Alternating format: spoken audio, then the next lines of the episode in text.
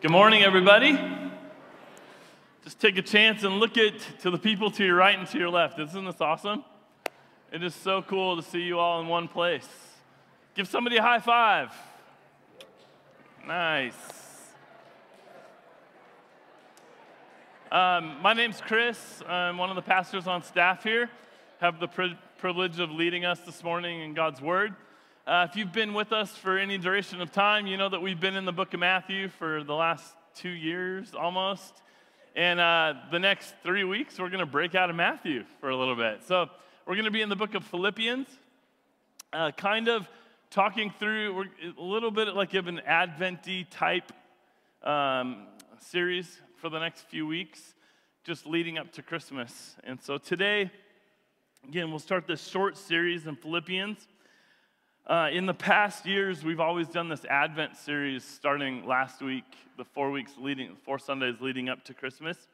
And this year, we decided to go a little bit different direction while still kind of keeping this theme of Advent. Again, Advent is historically the four Sundays leading up to Christmas. This word Advent comes from the Latin word adventus, which means coming or the arrival of.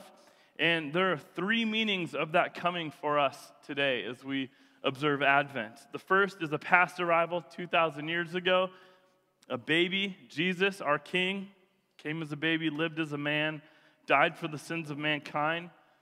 The second uh, is a present reality that Jesus wants to come into our lives now, that He is with us now, uh, that He literally dwells, dwells amongst us.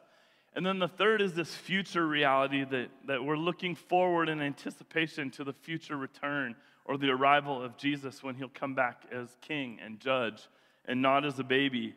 Isn't that awesome? And so there are really these three arrivals of sorts that we both celebrate and anticipate in the Advent season. So we're going to take a different approach to this season, celebrating the past, the present, and the future realities of Jesus' coming and arrival and then the implications of that for you and I. Um, I have always loved the book of Philippians because one of one really um, sort of significant paradox that sort of takes place in the book of Philippians is that Paul wrote the book of Philippians from prison. So, on one hand, we have Paul penning this letter from a prison cell, and on the other hand, Philippians is this really unique piece of literature because it highlights joy 16 times in this, in this letter. There's 16 different references to joy in these four little chapters. So it's written in this book from a guy in, in a prison cell, and he's speaking much on joy.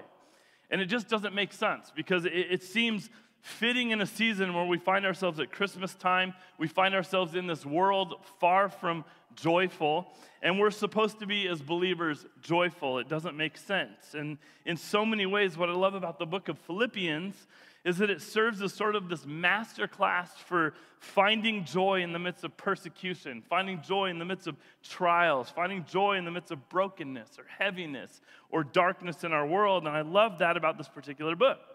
But what's fascinating about joy in and of itself, especially through the lens of Paul, is the fact that joy is not what you probably thought it was, which is what I love about Paul's perspective.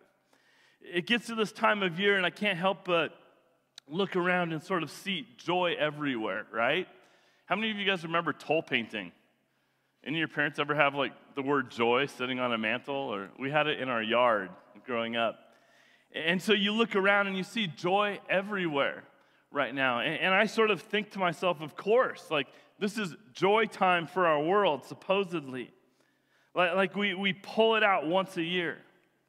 Uh, in, in fact, every time I hear the word joy, especially when it comes to Christmas time, I can't help but think of the song What? I got that joy, joy, joy, joy down in my heart. Down in my heart. Down in my heart. I got that joy. Okay. I can't help but think of that song. And what's really interesting about the song, does anybody else have weird connotations when it comes to that song? Like the minute you hear it, you immediately attach it to like maybe some negative connotations, as odd as that sounds. But it seems like that song pops into my head at the worst of times, right? you're in the midst of like a horrible circumstance in your life, some sort of hardship, something's going on, all of a sudden in the back of your head is like, I got that joy, joy. You're like, shut up. You know, like, I don't have that joy right now. Like, I don't want that joy right now. Everything seems like it's falling apart. And it seems like it pops into your head at those weird times. And then you also think to yourself when you sing that song, like, it's really not that easy, is it? Like, saying the song doesn't necessarily produce the joy in me. But yet, I've also often had this thought because I realize that Christians are supposed to be joy filled, Christians are supposed to be joyous, but we're not always looked at as very joyful or joyous, are we? And there's a part of me that wonders where this disconnect is because joy is kind of complicated, but yet joy is so stinking simple. And what I love about Paul's lens that he's seeing things through, the Philippians, is that we get to see joy as a gift to the believer. Like a gift that God has given you. Joy is a gift from God Himself to the believer. And the reason that Paul can write this letter from prison that sort of highlights joy the way that he does is because God has done something inside of Paul's heart and in Paul's life that is unexplainable by mankind. You just can't explain it. In fact, I feel like I can sort of make the argument that, that joy actually serves as sort of a foretaste of heaven for you and I. That, that on this side of, of eternity, as far as you and I know, if you want to experience heaven, joy is sort of this little kind of micro deposit of what heaven actually is. It's God giving you a little appetizer for the good things that are yet to come. And in some ways, these are sort of little advents that we have, the, the already but not yet, where we get a foretaste of something that we will eventually have forever and for eternity. Amen? And, and so we, we wait in anticipation for everything to finally be complete. In fact, when I think of joy, joy really serves as sort of a byproduct of our salvation here on this earth, is the joy that we get to partake in.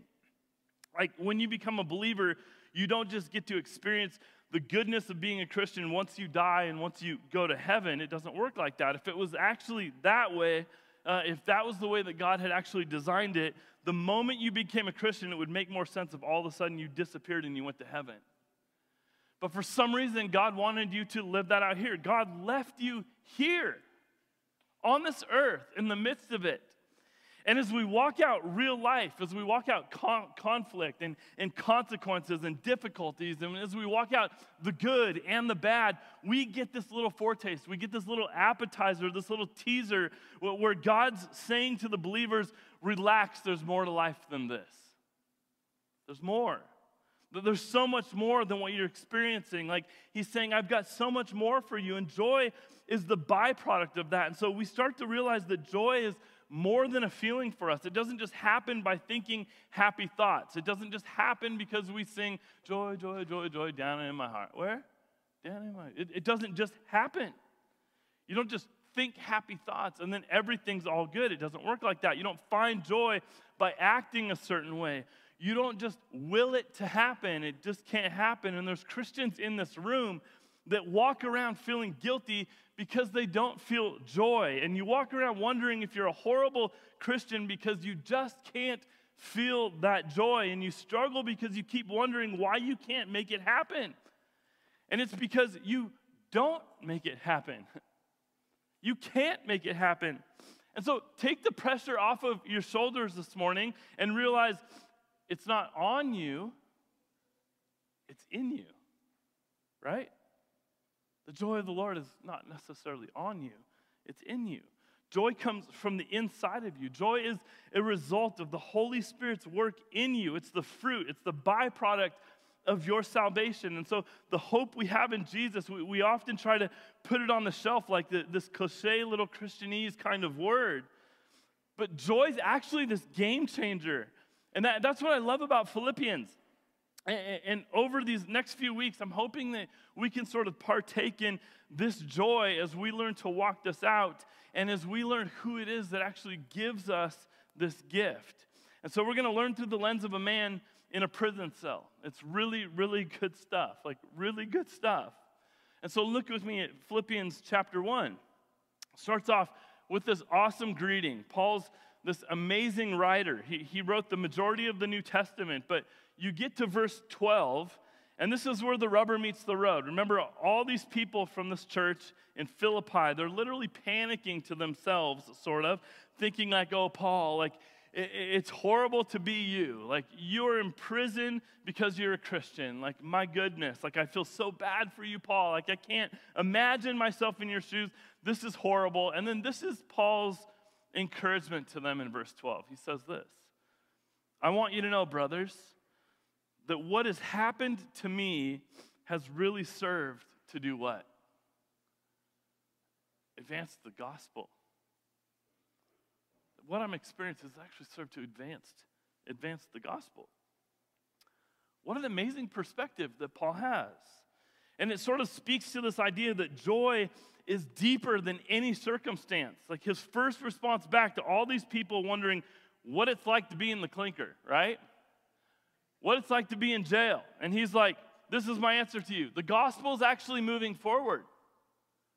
Like the good news of Jesus is still being propelled forward. And so I want to encourage each of you this morning that if you leave and you haven't heard anything else from what I've said, I want you to hear these words and I want you to be encouraged this morning because God can use your bad story to tell a good story, can He?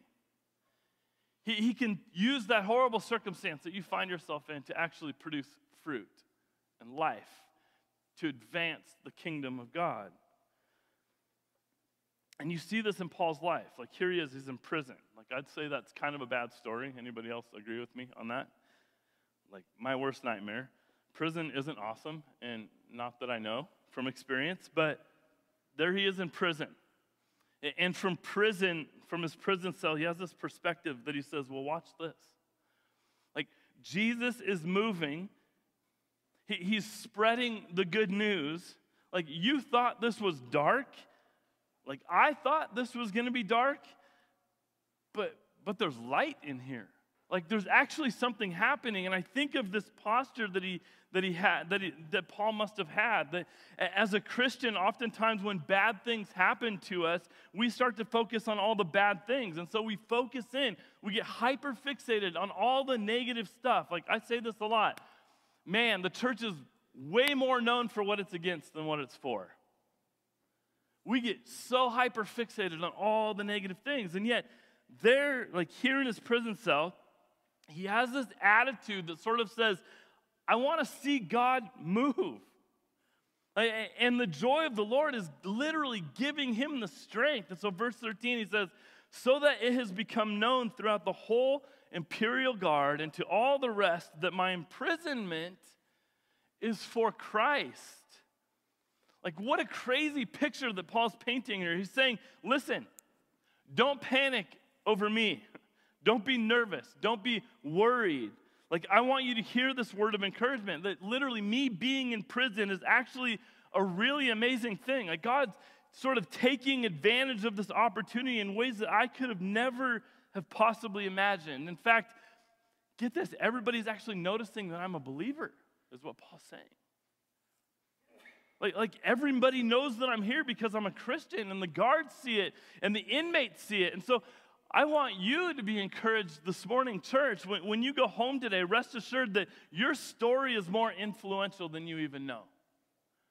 There's a bigger picture at work than you even see. And here's Paul writing back to this church Don't worry, because here I am, and Christ is shining through me in a way that I never could have imagined.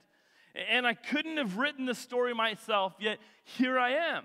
And I can't help but wonder about all of us in this room. Like, what stories are in the midst of being written in your lives right now? I can't help but wonder which people are watching the way that you respond to the stuff of life that you're going through right now. I can't help but wonder if this is our opportunity as the church to shine in such a way that our community takes notice of the joy that's evident in us as a result of the work of Christ.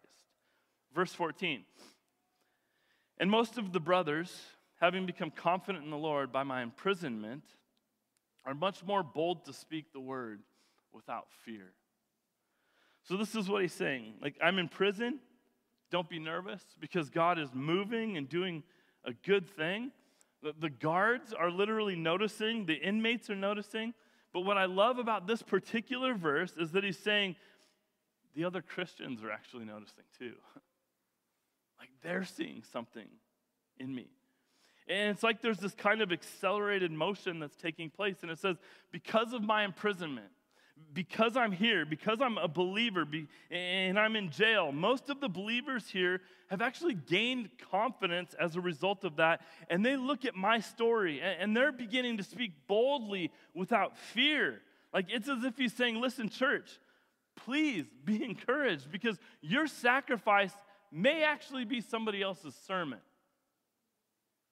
What you're giving up may actually produce something in somebody else's life a blessing, a testimony. God may use them.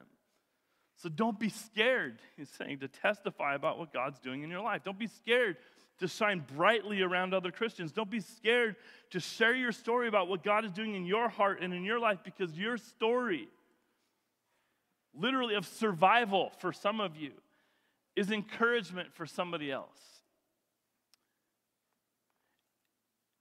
And one of the things I think of when I read this passage is that I think that this is how we get to see God move in our generation. Like, I literally think this is how we see the Holy Spirit move in our generation.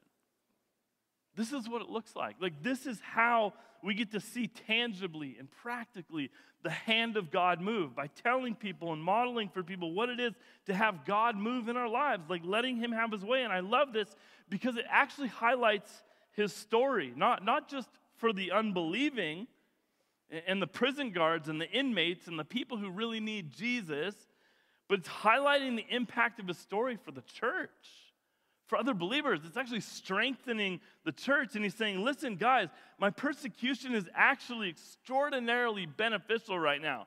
Like, the, there's this like God ordained moment that I've been placed in where people are responding to Jesus as I sit in this prison cell. And so, what, what happens is sometimes in our lives, when we face any sort of opposition and when things get difficult, we kind of hide. We, we isolate ourselves. We, we do this all the time. We, we get nervous. We kind of freak out a little bit. We don't want anybody else to see what's going on. We keep it private. And so we just kind of hide out in ourselves.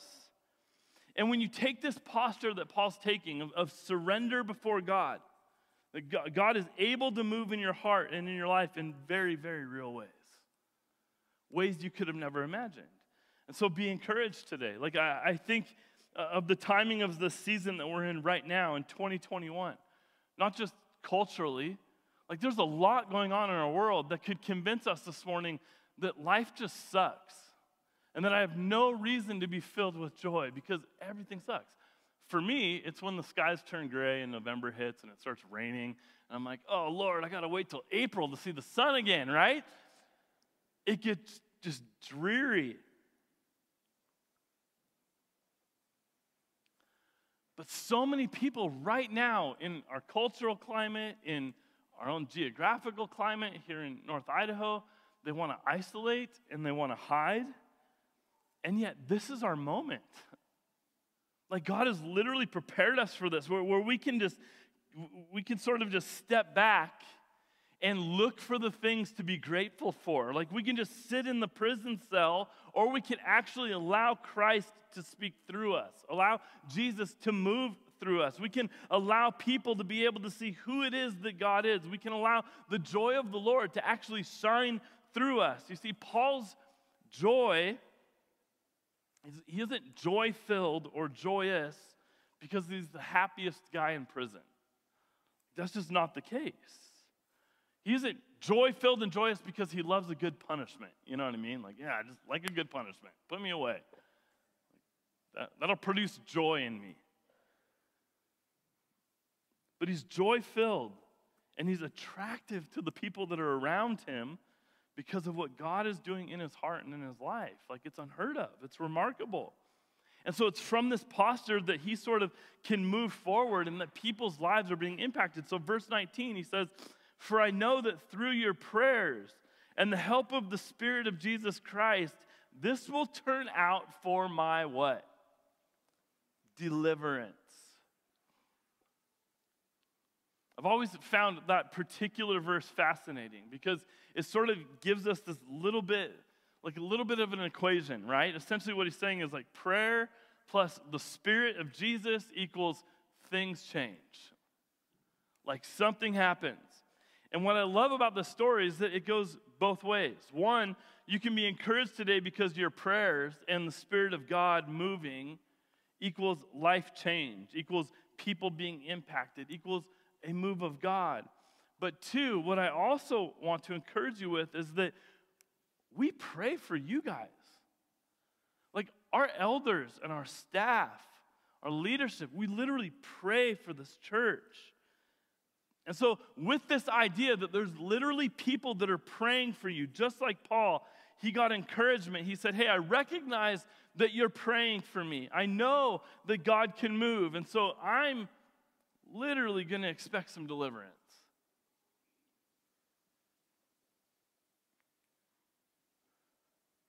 Like you can recognize today and know that there are people who've been praying for you. I want you to know that this morning. And this morning, like I, I, even think as we've been sitting here for half an hour, 40 minutes, or whatever it is, that we've already experienced God move. He, he's moved in our time of worship. He's moved in our conversations and in our fellowship. He's moved in this place through this family. Like we've literally seen him. We've experienced God. And so you can take that to the bank that God is actually moving, that lives are actually being changed, that deliverance is actually here and that it's a really good season to be alive, isn't it? It's a great season to be alive. Verse 20, and I want to close with this. He begins to create this, this painting, like he's painting this picture, that on one hand is kind of bleak, and then on the other hand is so real and raw that you're like, wow, like I'm intrigued by what it is you have to say. He says in verse 20, as it is, as it is my eager expectation and hope that I will not be at all ashamed, but that with full courage now, as always. And like, I, I remember what it was like before. Like, I, I remember what it was like before in prison. And oh man, like, I remember what I was doing back then. Like, I remember that moment. And as I was thinking about this this week, I was thinking it's easy for us as humans to get stuck in what once worked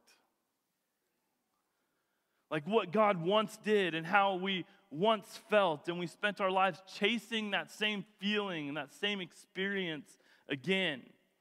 Or remember what it felt like before um, that hardship, or I remember uh, what it felt like before I lost my job, or I remember what it felt like before life got hard. Like, I remember what it felt like before that person passed away. I remember what it felt like in the past. And that's great that you have all of those memories. It's amazing. But we as believers don't camp out in those memories, do we? We don't camp out in the past. Paul goes on to say at the end, 20 and 21, Christ will be honored in my body, whether by life or by death. For me to live as Christ and to die as gain. And so here, we get this glimpse into Paul's heart, right? And Paul just lays it out. He's like, I'm in prison. I could very well die here right now, and this sucks. And yet, the upside to that is that I have a very real personal relationship with Jesus Christ. And if I die, my story doesn't die. If I die, I've got Jesus, and that's all I need. And sometimes I wonder if we consider our faith like that. Or, or is church or our faith just something that you do on Sundays? Something that you just participate in once a week. But there's this depth and this honesty to what Paul presents. He's like, you know what? This is awful. If I die, I die. But if I get to see Jesus, that's great. And then he says, but if I live, like to me, living is like Christ. And if I'm going to live, I'm going to actually live to serve God, is what Paul says. And so some of us were like, oh man, Nobody wants to die. and for some of us, we're like, oh man, nobody really wants to serve God. and you're looking at these two options that Paul's kind of presenting, and you're thinking, like, this seems like a horrible deal. Like, these are the options. But yet, this is where joy is found. This is the secret. Like, Paul's kind of onto something. Like I, I could have had hope in the midst of all of this because I know that if I die, I have Jesus, and if I live, I have Jesus. And then it's from that posture with Jesus that joy is found. Goes on to say, I'm hard pressed between the two. My desire is to depart and be with Jesus, for that's far better. But to remain in the flesh is more necessary on your account. Convinced of this, I know that I will remain and continue with you all for your progress and joy in the faith. In other words, he says, You know what keeps me up at night? You know what keeps me going day in and day out? The idea that you could experience the same joy that I have that, that you could experience the same freedom that I have. Like I'm in jail and I feel more free than I've ever felt before in my life. I'm more bound and yet more weightless than I've ever felt before because He has joy in Christ and He wants them to know the joy that He's experienced that has come through severe difficulty. And so you might ask, well, how's this sort of tied to Advent and waiting in anticipation for the return of Jesus? Well, what do you think Paul did in that cell? Did he lose all hope as a result of his circumstances? Did, did he hole up in the cell and just resign to being a, pri- a prisoner until the day that he died? A couple times in this, pas- in this passage, Paul says things like, I'm sure of this, that he who began a good work in me, in you, will bring it to completion at the day of Jesus Christ. Or it's my prayer that your love may abound more and more, so that you may approve what is excellent and be pure and blameless for the day of Christ. And so he continues to make these references to future, the future coming of Jesus, the day of the Lord, and how everything they're going through, everything that they're experiencing right now is preparing them for the return of Jesus. It's actually purifying them. And the future hope for us is that He who started this work in us will actually, He promises, to bring it about to completion, that it will all culminate in the second advent of Jesus. Is that not amazing? So as we close, ask the worship team to come up here. I'll ask you this question do you look at your life now as a preparation for what's ahead? No matter what you go through, no matter how hard it is, is it worth it to know that this is all for something and that we have a promise that one day the work that He's doing will be finished as we transition into eternity with Jesus? And so, how's your joy this morning? Is your joy anchored to what's to come, or is your joy anchored to the here and now? Is it anchored to your circumstances? And I think joy is intrinsically linked even to gratitude. And, all throughout Paul's letter, he expresses his gratitude, both to others and to the Lord. And so it makes sense to me that he finds himself rejoicing and waiting in eager expectation because no matter what comes Paul's way, he's grateful because he knows that he can be thankful for the things that are seemingly difficult. Because even if those are affording him the opportunity to progress in joy and faith, then it's all worth it. And the joy isn't just for Paul. And it's not just for the apostles, it's not just for the first century church. This joy is actually for you and I. And it's not the fruit of feeling happy thoughts. It's not the result of really great circumstances in your life. It's a joy found in Christ and in Christ alone. Really had it on my heart over the next few weeks that we end our services differently. And so we've restructured it a little bit. And the things we're going to participate in over the next three weeks are things that only families do together. Next week is baptisms. Like we get to share in the amazing work that God is doing in people in our church, drawing them to Himself. The week after that, we'll take communion together. Like, what an awesome thing that we get to remember His body broken and His blood shed for us as a family of believers. And for today, I'm frequently asking the Lord, like, what it looks like to be a praying church.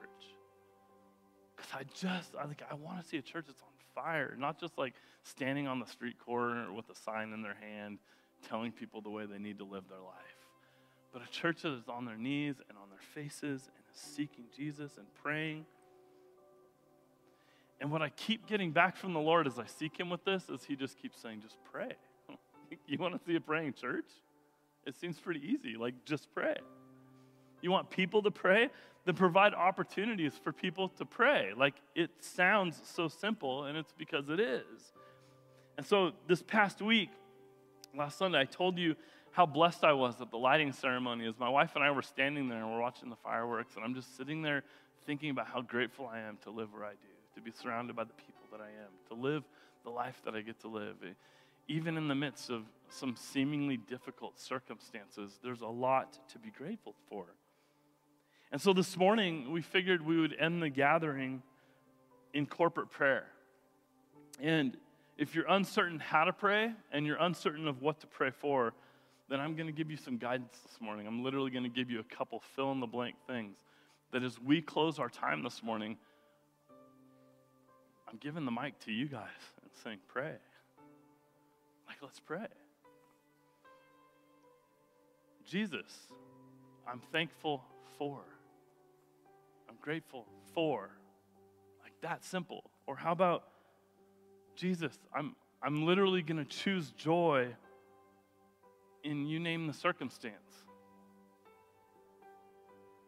Charles Spurgeon said that when joy and prayer are married, their firstborn child is gratitude. And I think, given the season that we're in, we have a ton to be grateful for in a world that's telling you there's not much. And so this morning, I'll open us up in prayer, and I'm going to turn it over to you. Like, let popcorn style, pray as bold or as quiet as you want to. I don't care how you pray or what you pray. If you need help, Jesus, I am grateful for X. Jesus, I will choose joy in the midst of X. Like, let's be a church that prays. That's family business, isn't it? That's an opportunity to gather around the King this morning and say, I can't figure this out, but King Jesus can. I don't know how to trust in a season like this, but He can. I don't know what joy looks like, He does. So I'm going to ask you to stand with me. And I'm going to kick us off. If you guys were here like six months ago, we did this one Sunday, and it was one of the most impactful Sundays in my 12 years of pastoring this church, just like hearing the church cry out in prayer. And I'm going to let it get awkward this morning if it's silent. and we're going to wait on the Lord. And once we've gone long enough and it's been awkward enough, we'll sing some songs together and we'll, we'll close out the service. But let me kick us off this morning, and then I'll turn it over to you. Jesus, I, I thank you for your church. Thank you, Jesus, that we have so much to be grateful for.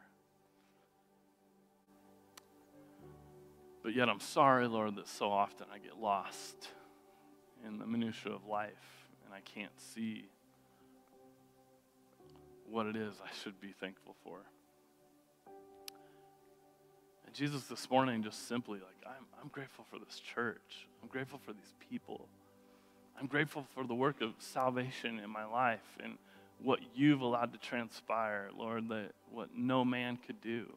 I thank you, Jesus, for the gift that you've given us.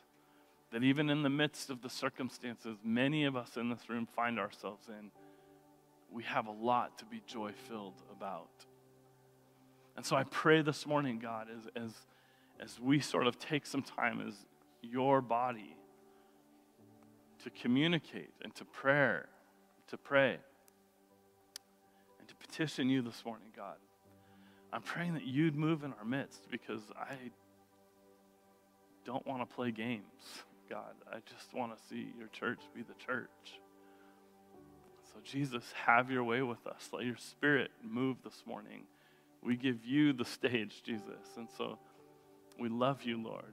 We exalt your holy name. We're thankful that we get to serve you now, that you're with us, but we're even more grateful for what's to come, Jesus, as you'll come to take our hand into eternity to reside with you forever.